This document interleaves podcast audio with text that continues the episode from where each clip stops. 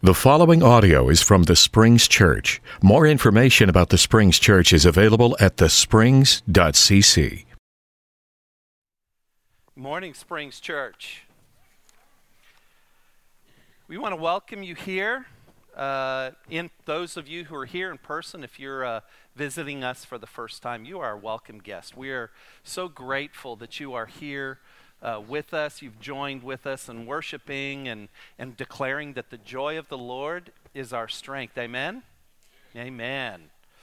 If you're online, if you're joining us online, we welcome you as well. You know, we have some regular attenders who join us online. Uh, we have the Soloways, but they're here this morning. We're glad you all are, are with us. The Pritchards join us online regularly. And I want to say, uh, in particular, Rose Wolf joins us online regularly. And Rose, if you're watching this morning, we miss you. We're so thankful for you. Did you all know Rose uh, turned 90? Recently.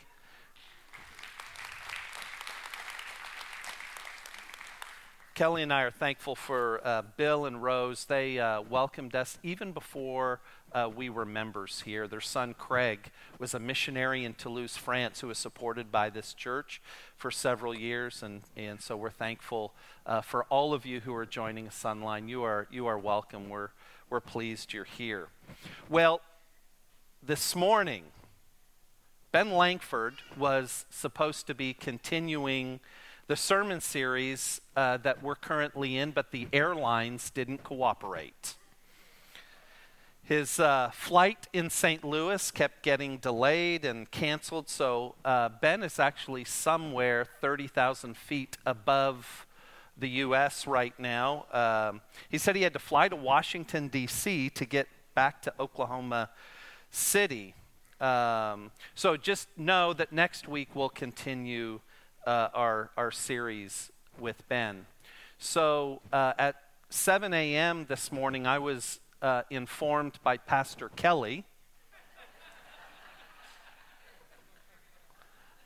that I would have the blessing of sharing with you this morning. Now, I want to tell you uh, that's not the latest I've been informed that I was preaching. You know, if you uh, travel around to mission churches, a lot of times when you walk in the door, uh, they give you the blessing of preaching when you're a visitor. Um, without any notice, we want to hear a word from you. And so I've done that a little bit. But, but the latest that I was informed that I was preaching was actually in December of this year um, we attended Christ Love Persian Church in, in Athens, Greece. It's a church that, that our church family has connection to. Larry and Kathy Bowles, Laura's parents, uh, work and serve there. In fact, I think they're there uh, right now.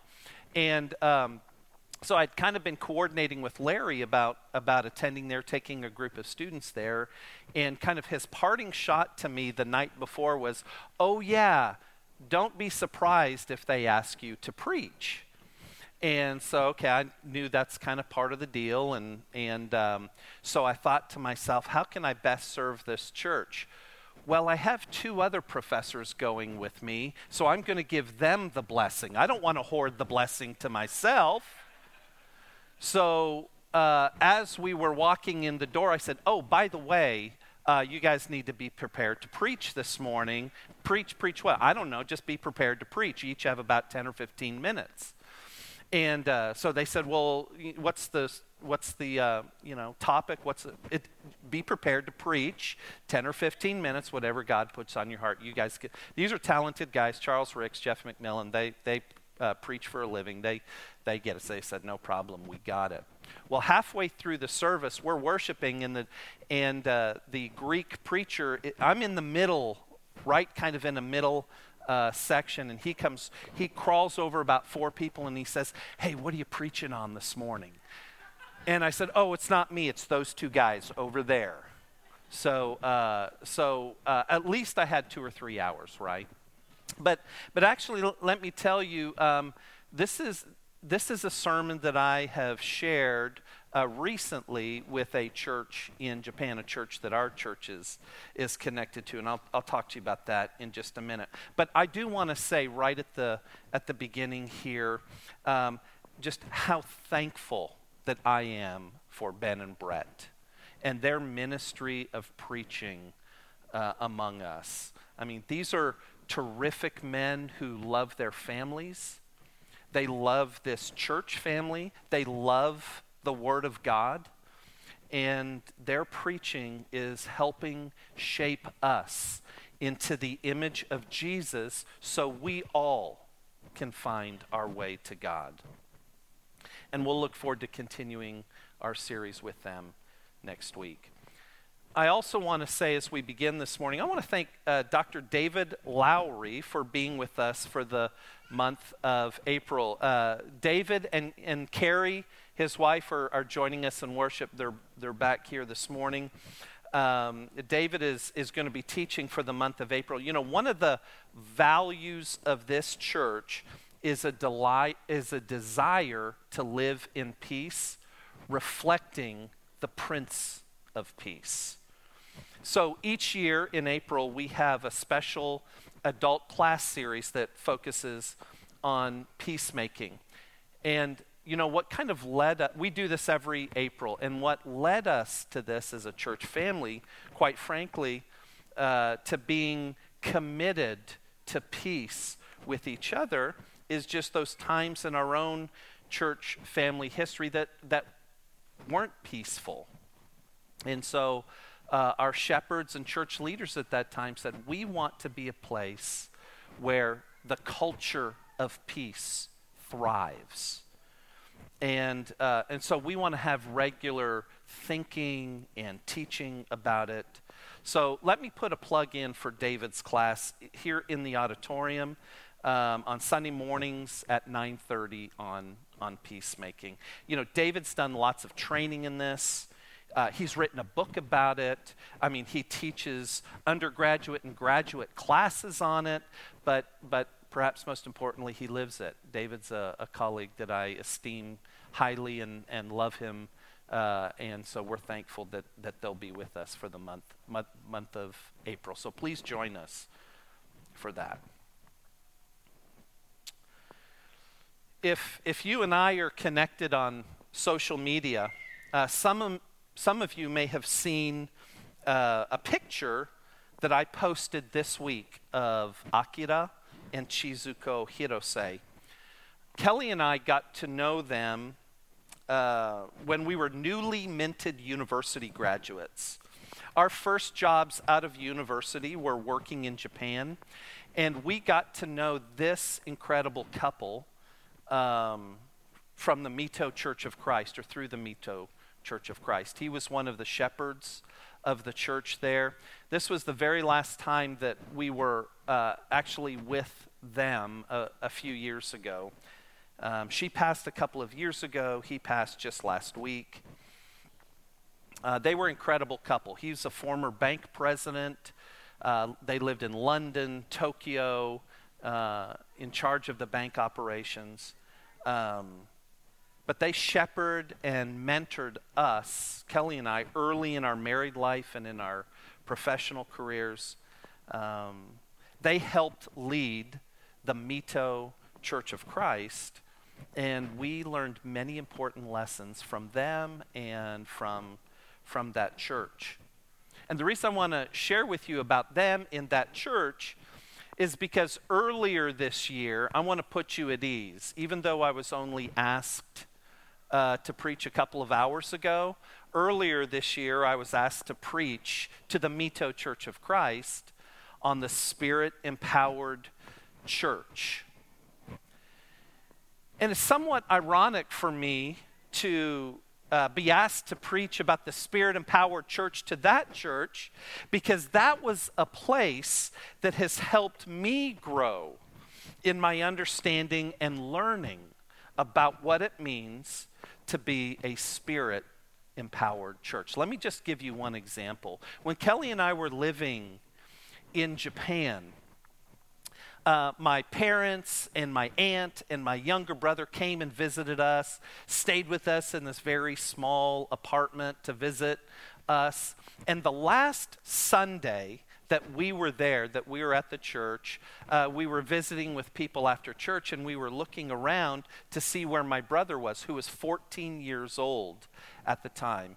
And we kind of looked around and we saw him over to the side, and and Hirose, brother Hirose, and the preacher at the time, brother Suzuki, were standing beside Joel. They had their hands on him and they were praying for him.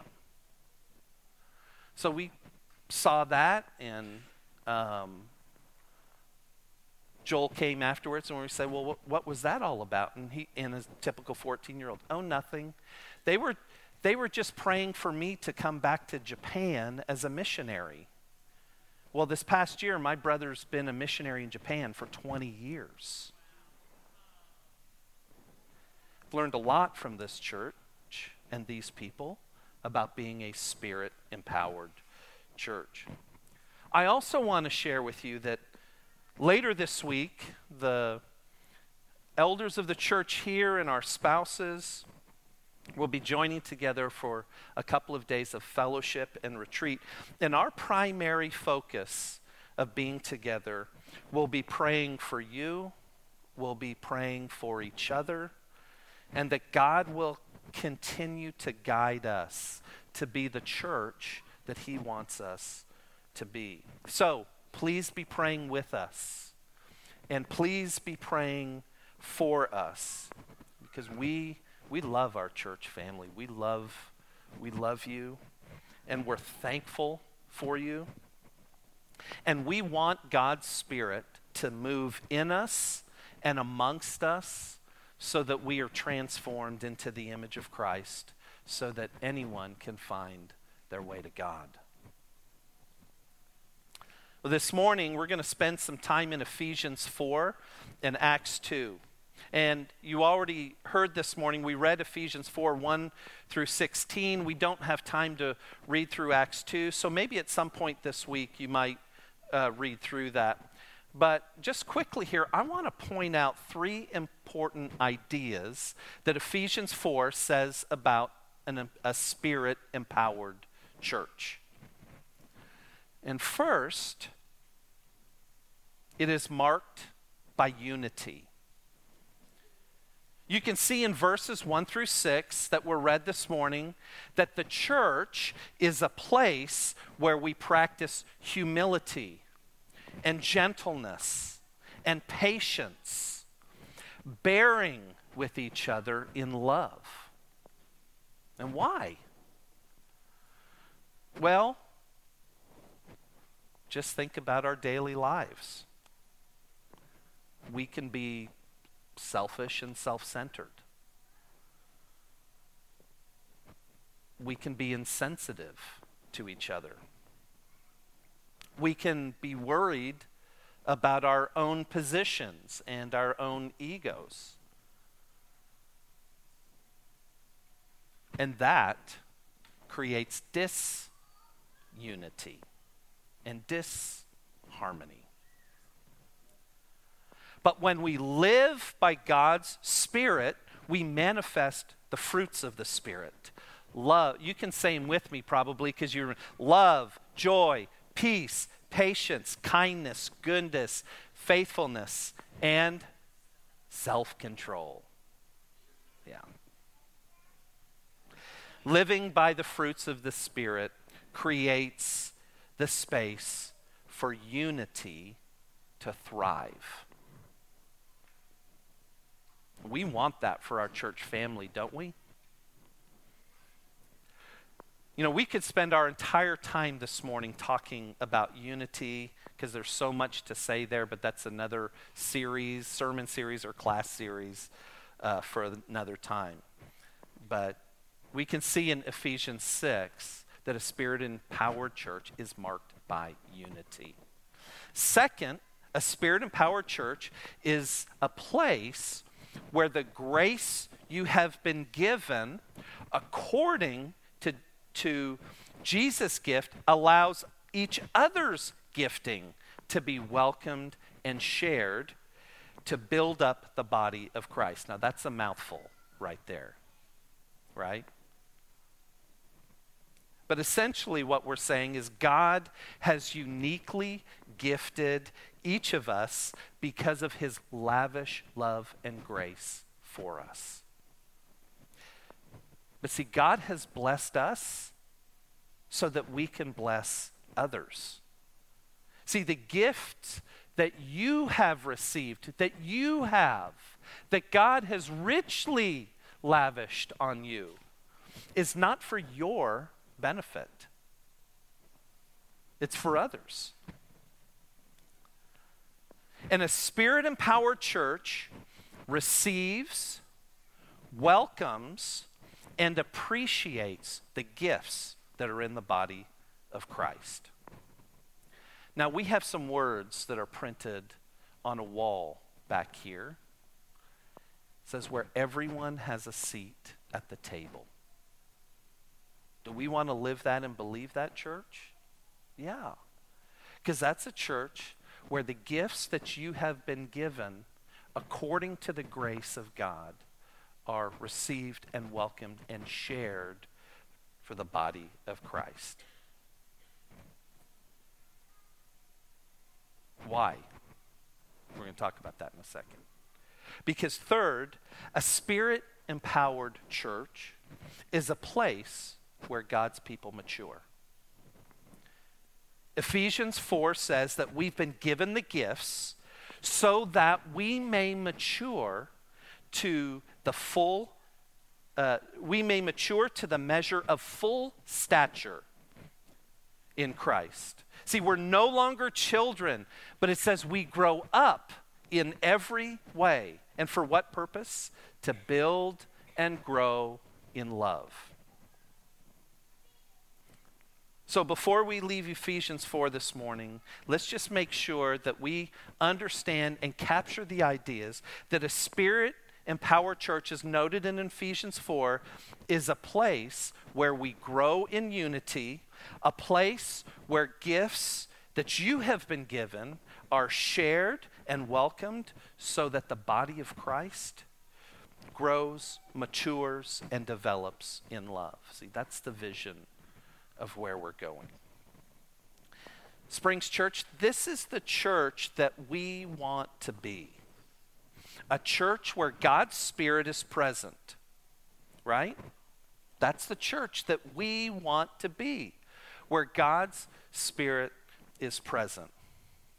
And one of the visions that we have for a Spirit empowered church is found in Acts 2, which is known as the day of Pentecost.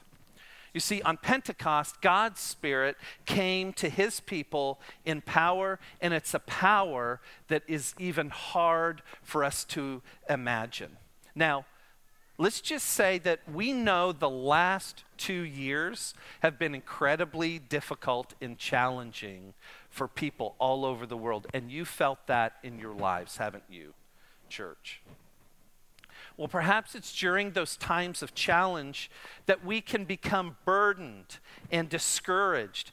And it's possible, very possible, that even people sitting in this room feel separated from God. We all know people who feel that in this past couple of years.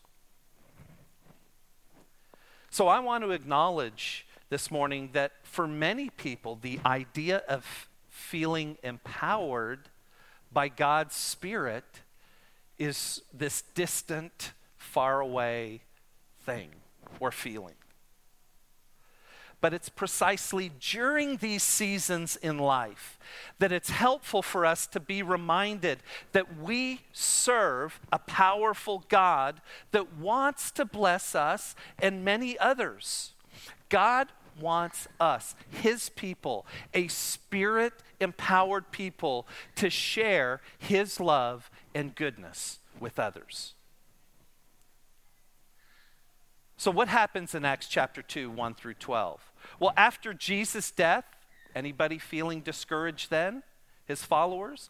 After Jesus' death, his disciples come together in a house in Jerusalem and this blowing violent wind fills the house, and tongues of fire rest on each apostle so that they begin to speak in tongues and other languages. And when this happens, a crowd begins to gather and hear the message of God's wonders in their own language, and people are amazed and they're confused.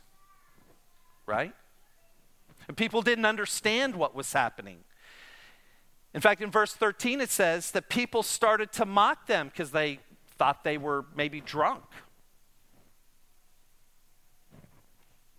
But Peter explains what is happening, and he says this was prophesied by the prophet Joel, and he shares the gospel message of Jesus in verses 14 through 36.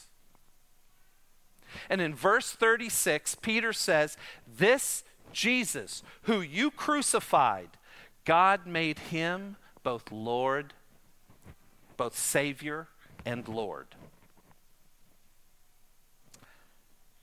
And if we're to be a spirit empowered church where unity, gifts, and, and maturity happens, we must be a community that declares Jesus as Lord and Savior. Now, I've probably been guilty of this in my life. Sometimes we celebrate Jesus as Savior, but we forget that He's our Lord. I mean, we want Jesus to save us from our sins and the cares and worries of this world.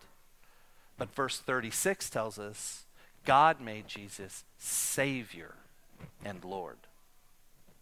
And when people Peter shares the gospel message, what happens? Verse 37 People are convicted and ask, What shall we do? Verse 38 Repent and be baptized in Jesus Christ. Receive forgiveness and receive the Holy Spirit. Hey, friends, this is for all of us sitting in this room. And so this morning, I want to say to all of you this morning, as you are listening to the Word of God and, and you feel convinced that you want Jesus to be your Savior and Lord, this is a church family that wants to walk that journey with you. So we invite you after the sermon, we invite you to come talk to us so that we can live Acts 2:38 in your life. Repentance, baptism, forgiveness, and God's Spirit living in you. And listen to the promise in verse 39 this is for you, your children, and those who are far off, future generations. Now, as I age, I'm mindful of those future generations, my kids. My, I'm not a grandparent yet, but folks who have grandkids and great grandkids, isn't that a promise you hold on to for them? Isn't that a promise you hold on to for them? Yes. And on that day, 3,000 declared that Jesus is Lord and Savior. Can you even imagine that? Like, I'm trying to it, I'm trying to wrap my mind around that 3,000 people coming. I haven't seen it. I haven't, I haven't seen it in my lifetime yet. I haven't, I haven't been there to witness that type of response. I'm praying for it. I want it. Right? I'd love to see it happen right here. Man, we'd love to experience Pentecost today. I mean, we want to see God's power made evident amongst us here. God's Spirit empowering us. Crowds gathering to hear the gospel message. People convicted of their sin, repenting, being baptized, receiving forgiveness and the gift of the Holy Spirit, and people being added to the body of Christ. Wouldn't that be wonderful? Yes, we pray for that. I mean, we want Acts 2 I mean, we want Pentecost. We want God's power in our relationships. We want it in our marriages. We want it for our children. We want it in our church. We want it in the cities. We want it in our nation. I mean, we want Acts chapter 2. But let's remember before there was Acts chapter 2, there was Acts chapter 1. And I think Acts 1 has some important guidance for us for those who want to be a spirit empowered church. And let me share that with you quickly. So, at the beginning of Acts chapter 1, the author Luke shares that Jesus, after Jesus dies and is risen, he appears to his closest friends over a period of 40 days before he's raised into heaven. And there are two things that I want us to notice from Acts 1 that I think can be helpful in our desire to be a spirit empowered church. Okay, first, if we want Pentecost, if we want Acts 2, we must be obedient. Now, obedience is not a popular word these days, is it? But let's remember what happens here. So, to help his people prepare for Pentecost, Jesus instructs them to not leave Jerusalem and wait there for the promise of the Father. Well, where did Pentecost happen? In Jerusalem. So, even though the disciples may have wanted to move out from Jerusalem with all that was happening, Jesus tells them to stay in Jerusalem. I think that's instructive for us. Obedience is important for God's power and blessings in our lives and in our churches. And second, we can see that Pentecost happens in community. Read Acts 2 17 and 18, which is a prophecy of the prophet Joel. He says, I'm going to pour out my spirit on all people. Sons and daughters will prophesy, young will see visions, old will dream dreams, and he will pour out his spirit on both men and women. You see, the vision of a spirit empowered church that we have in this passage is community is gathered, God's Spirit empowers his people to bless others. And more people are drawn to God. Springs Church, let's seek to be a spirit empowered church where we gather, God's Spirit moves in us, we bless other people, and people find their way to God. I want to close this morning reading Acts 2 43 and 47. If you'd stand while I read it, let me read this as a blessing over you.